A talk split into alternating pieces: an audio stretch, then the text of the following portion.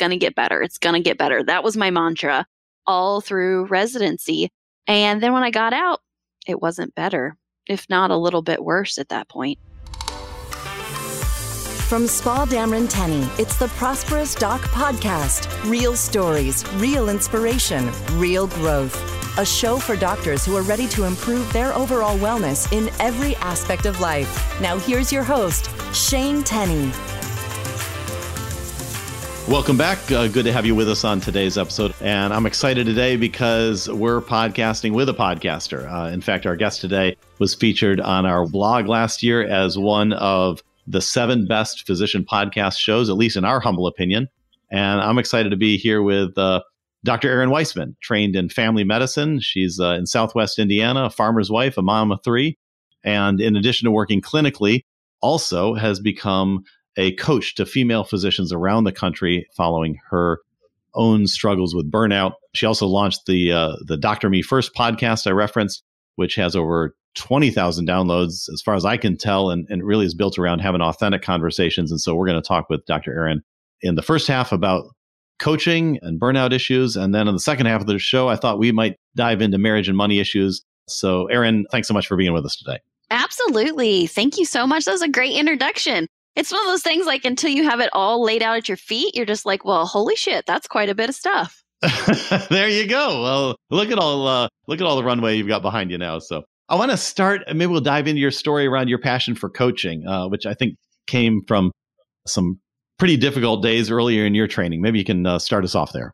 Absolutely. So I always tell everybody 2014 worst year of my life to date, though it was supposed to be the best. It was when I got out of residency, right? It was launching into practice. I was like done with the railroad tracks of medical education.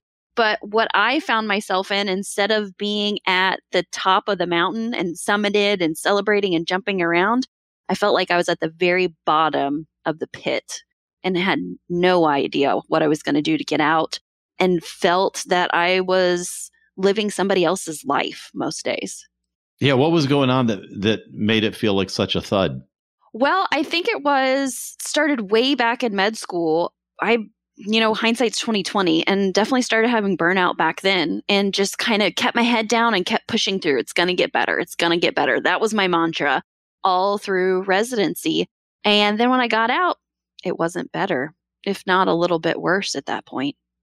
And so I just found myself in a position of, oh my God, did I just make the worst set of mistakes of my whole entire life? Did I literally go into quarter of a million dollars of debt to just turn tail and run, what in the world am I going to do? And what did you do? Everything we tell our patients not to do. I got on the internet and started Googling how do I change my CV to a resume?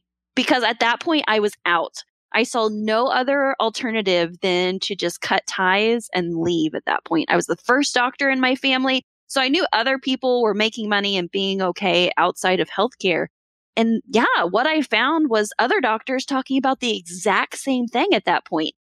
Some were my age, some were older, some were even younger. And I was just like, what is going on? You know, this was supposed to be such an honorable career choice. We went into this because we really wanted to help and heal people. Why are there so many of us that are literally self sacrificing a piece of ourselves so that we can escape? And it was from that that it led me to this coaching thing. I was like, whatever, take my money. If it'll help me, let's see what'll happen. Because I was so afraid to seek mental health services, to be perfectly honest. I didn't want my medical license to get banged up. I didn't want to sit in front of the Indiana State Medical Board because I admitted that I was burned out or that I wasn't happy in my career choice. Because at that point, in the hmm. thick of it, I really didn't know what was going on. I'm like, I don't think I'm depressed, but maybe I am. I don't think I have anxiety, but maybe I am. I don't think I'm going through a midlife crisis at like 30, but maybe I am. And so it was just all muddy at that point. And like I said, had got online. I had seen the Happy MD. I'd seen a bunch of other physician coaches at that point, And I thought, I just, I don't know. Like, but if they can make this better, like take my money. And I ended up coaching with a woman called her name's Philippa Kennealy. She's out of California. She was a family medicine doc as well. I felt like I really resonated most with her. And so I bought like an online program before I even knew like what an online program was. And as I was working through it, I was like, I got to talk to this woman. And so got on a call, which is a discovery call now that I know as a coach. And just in that one call, I could feel something shift inside of me where I went from hopeless to a glimmer of hope, where I went from utterly alone to where I felt like I had someone on my side with it all. And so, how long did that relationship or your work with her, how long did that last to kind of help you gain some footing and some traction? Well, honestly, immediately. Like, even after that first short phone call, I felt like, okay, I'm not stuck. I can do something. So, started working with her. It was like twice a month meetings that I was meeting with her and really started not just making those external shifts, like needing to change some things, being vocal, communicating well in my office setting, which were honestly things I hadn't learned in residency, but started having a lot of internal shifts like, hey, you don't have to be superwoman. You can delegate some of these things. Really, those thought patterns that were keeping me trapped, like, I've got to do everything. I've got to be super mom, super doctor, super community leader. Really starting to evaluate what I was thinking and was that actually what I wanted in my life? Was that actually still true? Because one perpetual thought for me is if I work harder, it will get better. So I just kept working harder and harder and harder, and it wasn't getting better.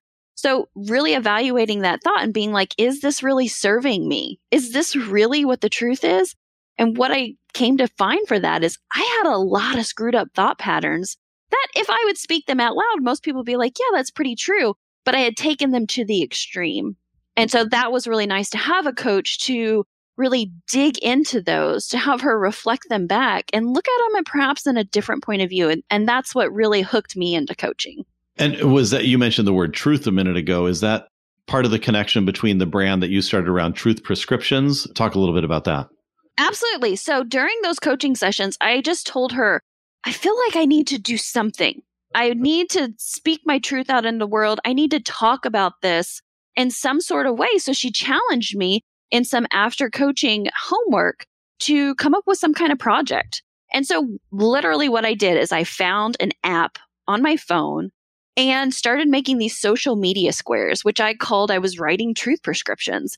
And really, a lot of them were the words that I needed for myself but I put them out on the internet and then bam, right away, people were picking them up, resharing them. And I realized, like, oh, I have something here. And so, yeah, that's where my branding started was making these little prescriptions of truth, putting them out there, and then getting a website to where they could have like a whole gallery of that. And what transpired from that is the more I started doing it, I actually had people starting to contact me about, as I was talking about early provider burnout. And I was like, whoa, whoa, whoa. I'm not an expert. I'm just a girl posting things because she's like in the middle of the pit and wants to help other people, maybe. But through those conversations, I realized I kind of like this. And where are all like the mom physician coaches? Because like we needed this stuff in med school. I needed this in med school and I didn't see anybody else doing it. So I thought, all right, there's a space. And that's where I jumped into coaching was because of just taking that one little step of action to try. Uh, so your coaching really just happened organically, almost unintentionally by just people reaching out to grasp a hold of some of the the truth prescriptions that that you were putting out there. A hundred percent. And what really cemented it in is when I wrote my first article for Kevin MD, and it was entitled Burnout Almost Ruined My Life. And it was kind of my coming out story. And at that time, like I said, so it was like five, almost six years ago now, when I distributed that, it was such a catalyst for other people to stand up and say, Yeah, me too. But I haven't been, I haven't had the courage to speak this out loud. Thank you so much. Mm. And it was amazing how that just magnetized what I was doing and made me realize that this wasn't just like a crazy idea and that I also wasn't alone in it. And by me speaking up about it, by me proclaiming, like, hey, I'm a burnout coach and I want to help you, it was helping other people deal with the issues that they were having too.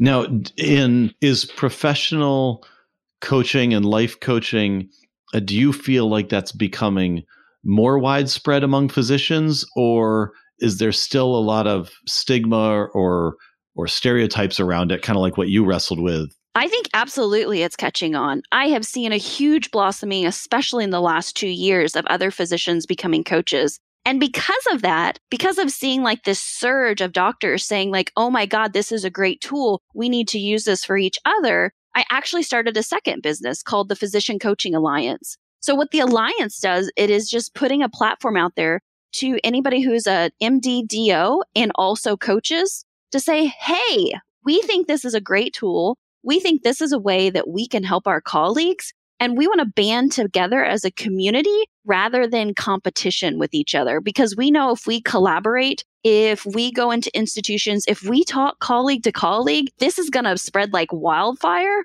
rather than each of us being like a lone wolf in our little communities and doing this. So it's been amazing over the last year about getting physician coaches together. We meet on a regular twice a month basis.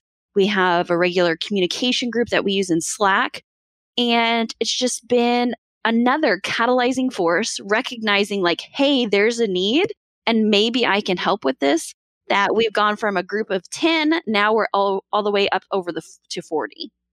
Wow. And I think you've shared, and I've heard from others that even as you pointed out, the fear about, oh, I'm going to go talk to somebody about feeling burnout or my anxiety or my depression. And then I'm going to find myself in front of the medical board having to defend the fact that here's why I need help. We're already seeing state medical boards become more understanding of the burnout issue and the the healthy remedies to to address that, right?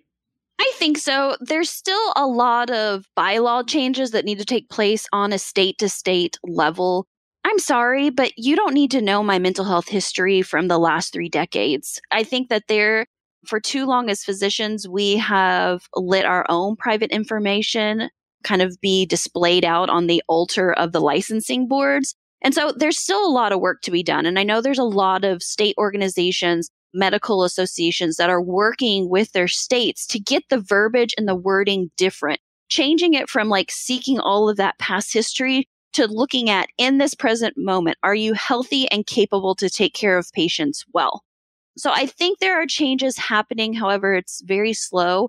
And the other thing too is there's not always a lot of vocal doctors like myself who want to get up and perhaps sacrifice ourselves and say, listen, why would we ask this of patients and yet we're not doing this for our providers and giving examples?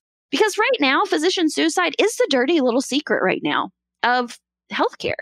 And I look at it too, not just as loss of life, but look at how many career suicides we're going through right now. Right? Medical student wise, it's 50 50 male female. We know when a woman leaves residency or fellowship training, Within six years, we're only retaining about 40% of female physicians as a full time level. So if you actually break that down by the numbers, we go from 50% of the population and cut that back by another 50, 60%. So then that's why, as female physicians working full time, we're only about 20 or 30% in the marketplace. And so I look at that as women are sacrificing their career because we're not meeting them where their needs are. We're not recognizing the invisible workload of women on top of being a high level, high functioning medical practitioner. And, and yet we're saying, well, what's wrong with you? But we're not giving an avenue for women to say, well, this is what's wrong with me. And this is how I see we can help and change because there's so much fear in the system of coming out, admitting I need help, or just saying, hey, there's some injustices and inequality within our system that not everybody wants to be that whistleblower. Mm-hmm. And as you coach women all around the country, what are some of the unique uh, challenges or fears that you see present that don't exist in, within male physicians? Well, you know, honestly, I think that there's a lot of similarities between our female and male colleagues. It's just we express them differently.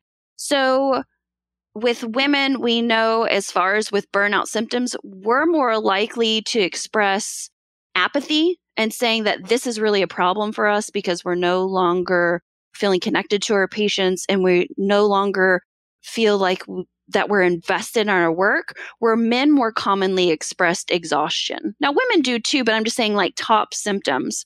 And so I don't think it's so much gender difference when people come to me, but the questions that most come to me or the, the words that I hear them saying is, I feel so stuck. I feel overwhelmed. I'm extremely frustrated. I have no idea what to do. I don't know how I got here. I don't know how I'm getting out.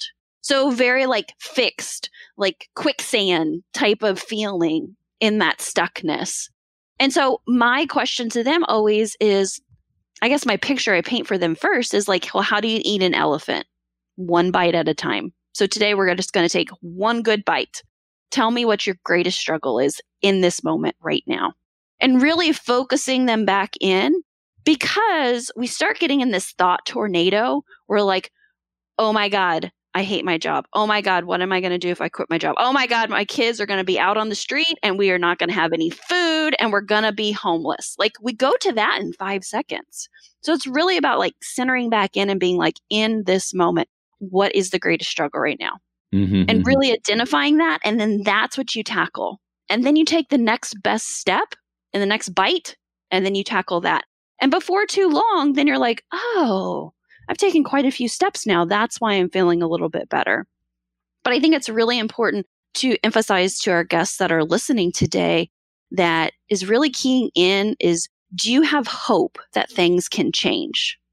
Because if I have a doctor that comes to me, and even if I ask them, hey, are you having suicidal thoughts? Because right now, about 40% of us are. And they say, no, no, no, Weisman, that's not an issue right now.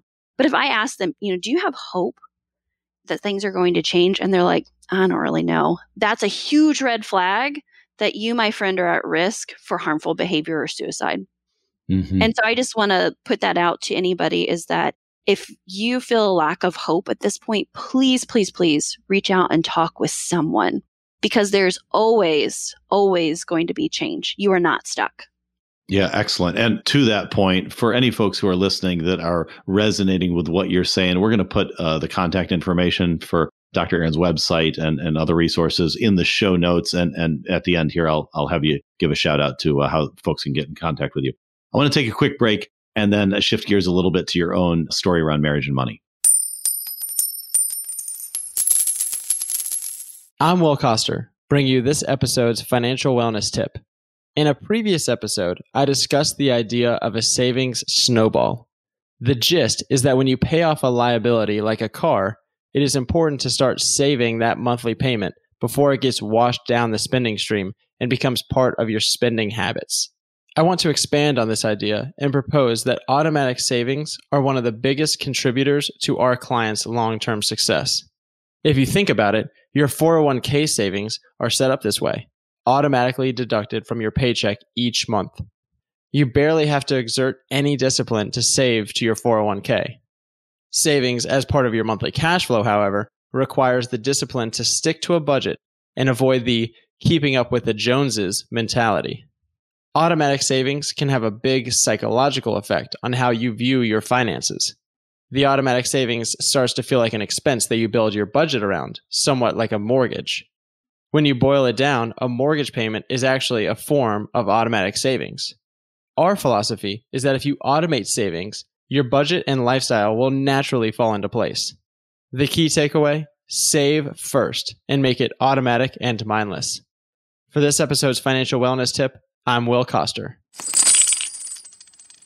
All right, we're still here with Dr. Errin uh, Weisman and uh, appreciate your your candid conversation just around coaching and the stress that physicians and providers face every day. I know you're married, you've got three kids, you live on a farm in Southwest Indiana, and that just regular life isn't easy in and of itself. Your husband is an entrepreneur as well, is that right? He is. So, our backstory is when I was in medical training, he was actually an elementary school teacher, a basketball coach, and he farmed on his family's farm. It's a little bit over a thousand acres. And so then when I launched out into practice, I was like, look, dude, you got to pick a career, just like I've got to pick a career. And like, we need a stable parent. Again, I was grasping for straws because everything was crazy. We had two kids at that point, And his dream was always to be the farm manager on the family farm. He taught because then that gave him like afternoons and evenings to work on the farm. And it was just to the point that he loved coaching basketball. He's great at it, but that kind of came hand in hand with the teaching position. So we did it. We made the jump. I was in medical practice, even though it was a struggle. That was kind of our stable job. And he jumped into farming full time and yeah, became an entrepreneur. That was 2015. And what were the what were the money dynamics like between you and Craig as you kind of navigated through training and his career and his business dreams and your business dreams? Well, it's really funny. We both come from different money story backgrounds. And even though both grew up in the Midwest, pretty similar money beliefs like that, nothing shows you how differently you think from a person than being married to someone and sitting down with a checkbook. And so that was actually a huge struggle in our marriage early on. I was very much like, everything has to balance. You need to put it in the checkbook. We need to budget every single week to know what's happening, very like control freaky about it. And he was very much more a free spirit, like, ah, the ATM says we still got money. It's fine. Or it'll come in, no problems. And so it was a struggle that we really had to work through. And what I realized, it really wasn't him because so many times I wanted to be like, why can't you just do this? Why can't you give me your receipts so I can write them down? It was actually more about stuff that I needed to look at for me because, like I said, I was very control freak about it. And why that was is because I had a, a lot of fear and scarcity around money. I grew up, I would say lower middle class. I was kind of always taught, you know, work hard so that you can make money. Always, money had a lot of drama around it for me with paying bills and that sort of thing, just because of my family of origin. And so I brought that into our relationship unknowingly.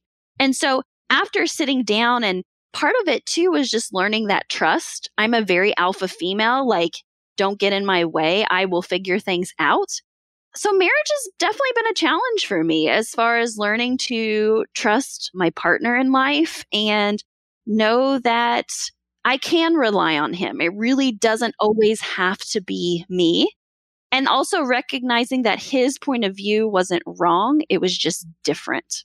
And so with that, we kind of came to a compromise one, we started, we learned how to use I statements. And so anybody who's done any kind of couples, marriage, therapy, counseling, whatever, I statements is a great way to communicate with your spouse how you are feeling without placing blame on that other person. So it's saying like, I feel stressed out when I go to sit down and do the checkbook and I see that the numbers aren't right. Notice I didn't say you in that. I didn't accuse him in any ways. And so, really focusing on when we communicate, he would then say, Well, I feel stressed out when I come home and the bills are being done and there's accusations being thrown. Again, not using you statements, but just really laying out how we feel, how that impacts you, and the outcome of it. So I would encourage anybody Google it. You can get worksheets. You can go to Pinterest, use I statements it's a great tool to start communicating in a really stressful situation about and really helping you identify how you feel and why you feel that way, the events triggering that. And then the other thing was weekly budget meetings for us. Sitting down, not evidently having the Excel spreadsheet out, but just being like, what are the bills coming up this week? What should we anticipate? Where are we at? again, just communicating through that, not evidently crunching the numbers. And now we've even spaced that out a little bit further, but he has always been one that loves to write checks. I always wanted to do the like electronic withdrawals, but we realized we kind of had to do a combination of that. And by sitting down and having those conversations weekly, writing out the checks and the bills, it's made us really come together and communicate over kind of our money disputes. Yeah, and help just it, it, sounds like while you come from different backgrounds, just using the I statements and then just having conversations about the reality of what's happening, and then we can work together from there. Is that kind of what Absolutely. you've seen help help you function in a more healthy way there? Yeah, facts over feelings is what I tell a lot of people. What are the actual facts? And knowing that that number is neutral, it's neither good nor bad, mm-hmm. but just saying this are, these are the facts and trying to separate just for a moment the feelings that are coming off of that. So then you can kind of dissect those feelings and be like, why am I feeling anxious when the checkbook gets under a certain amount of money? Well, maybe it's because something in your life happened when, say, the checkbook dropped under a thousand dollars and you're afraid something bad is going to happen again. Yeah. Maybe it's some sort of belief that was installed in you as a young kid, like you need to keep X amount of money in your savings account because that actually is security, even though it's kind of false security because it could go at any moment. It still is a security blanket per se that that's why you're feeling that way. But again, separating facts over feelings to just look at it and be like, yep, we got to pay the mortgage this month. We got to pay the insurance. This is what it's looking like. Okay, now let's talk about how we're feeling about it. And as your your business and your passion around coaching and podcasting as that's grown you've made some shifts to your clinical schedule which of course has a, a, financial impact as, as well right so talk a little bit about how you both you and craig came to kind of that mutual uh, understanding and, and decision Sure. So, like I said, he transitioned to entrepreneurial world, and then a few years later, I did the same thing. I went from being an employed physician to being a 1099 contract physician, and it felt like his was part one and mine was part two after that. And then, yeah, then my business developing more and becoming pretty much the breadwinner again, but in a different way it's been really interesting that we just can't keep talking about the numbers. We keep having conversations. Late in 2018, the numbers got tight and the savings account zeroed out at that point, and things got really, really real. And it was a really good, I say now good, good trying point because it really helped us prioritize okay, what in our life is necessary and absolutely must haves? What are the things that have been frivolous, but we felt like they were important? And then really keying in on if this, if, if I want to do this, if I want to do coaching, if you want to run the farm and do our, our own business, where do we need to dig in and push just a little bit more? Which is a little bit different when you're employed because it's just like you work your schedule, the paycheck comes every two weeks. Yeah, you complain about the lunch meetings and the early mornings and that sort of thing. But when you're out on your own running your own business, it's very interesting. It's a very different dynamic when it when the money does get tight and you really do have to look and say, okay, how how and where can we flex? Because mm-hmm. honestly, at that point, worst case scenario, we're like, okay, we're going to have to start digging into retirement funds. Like, what can we liquidate? And we kind of had a plan, but we didn't jump into crisis mode because we knew, okay, we can do some other things before, you know, we go there. And so I would say that it's definitely been a journey. It's, yeah. and it's made us stronger as a couple. And then also as a business owner, it's really helped me recognize what I call MGAs, money generating activities yeah, it's nice to have a beautiful website and social media presence, but what really are the things that puts checks in the bank and understanding that? And for me, like I said, when the, the bank account hit zero, it was time for mommy to buckle up and get her butt back in the hospital and make mm-hmm. some money. Mm-hmm. And so that's what I did for a little while, yeah. knowing that it wasn't going to be a forever thing, but I definitely needed some money generating activities to keep our necessaries going. And that was a nice thing to realize that it wasn't the end of the line. I wasn't going to have to give up on the business, just going to have to pivot a little bit. In your conversations and coaching with physicians around the country, do do finances come up routinely or how often do, do finances surface as as areas of struggle or stress? Absolutely almost every first conversation. I always am talking about doctors about the golden handcuffs. So it's like we look at our jobs, we look at our careers, and, you know, I specifically work with physicians through transition and burnout. And so they're coming to me and they're like, Errin, I hate what I'm doing, but I can't leave because of the golden hand up. They have these nice little diamonds and a paycheck and everything that's so nice with them. So, really getting their head wrapped around the finances and understanding is X amount of money what you're making right now is does that equal the happiness that you're having right now? Because I don't think so. and and also looking at it too, because you know the complications of student loans. For so long, we've lived in delayed gratification that when we get out and we do have the big paycheck, we tend to spend it. But so understanding those ramifications, and then also I look at them and say, what's more important? the paycheck that you have or the future potential happiness, sustainability, and joy in your life? And they're like, well, yeah. And especially when I'm talking to moms, is like, do you want your kids to grow up with a stressed out, frustrated, burned out mom? Or do you want them to say, yeah, mom was super happy and she was a doctor too, and she did things differently? And most of the time, just finding why you want to change that. But it is, it is a struggle because we make good money to realize that a change is probably going to change that salary. Not always. I would say a good majority of the time is I help physicians transition to life and work that they love, they actually make more money because they're in the middle of their flow. They find a job that really is more aligned with their values and with the schedule that they want to keep. And it's so much easier to work and to put that fulfillment in there. And so I wouldn't say it's always a step down, and it's definitely never a step down, but there can come some waves where it definitely changes things. But like I remind physicians all the time, you can do hard things. Look at your past. You've already done so many hard things. So, what if you buckle up for six months, knowing that the seas are going to get a little rough? And then after that, you'll have some more smooth sailing. And so I would say 100% of the time, we're, we're talking about money because money's not just the number in the bank. There's so much more wrapped around it. Yeah, yeah. Dr. Errin Weisman, as uh, we wrap up here, let me throw you one last question, which is um, you you talk with, you coach, you empathize with with your colleagues, docs all around the country. We this year, 2020, is shaping up to be a really stressful one. There's a lot going on. There's healthcare crises. There's financial crises. What uh, do you have some parting words that you might share with your colleagues who are listening today? I would say reminding yourself and centering yourself that in this moment, you are okay. And keep going back to that.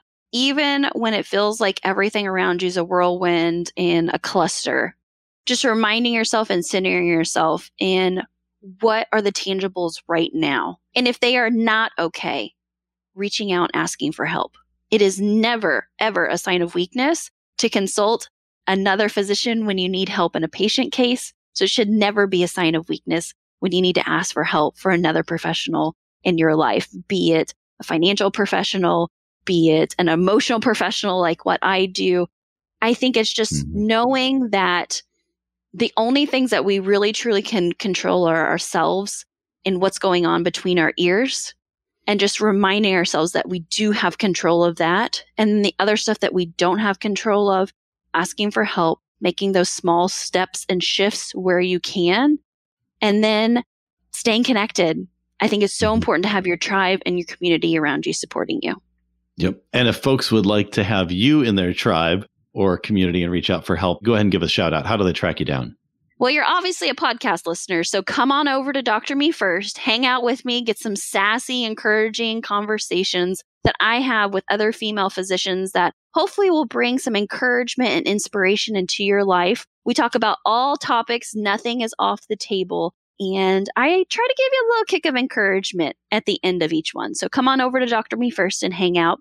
If you like Instagram or LinkedIn, I would love to connect with you on there as well. I think Instagram's a bl- great place to post all those pictures. And I think lin- LinkedIn is the happening professional community space to, even if you're not looking for a job, it's just really fun to be around other professionals who are forward thinking and really want to elevate our colleagues. So come hang out with me, me there. And if you are a physician and a coach, I would encourage you to go check out the Physician Coaching Alliance just physiciancoachingalliance.com. You can see all of us hanging out there. The great things that we are doing in the healthcare space to, to promote coaching in a way that is not woo woo, but evidence based and truly helping others.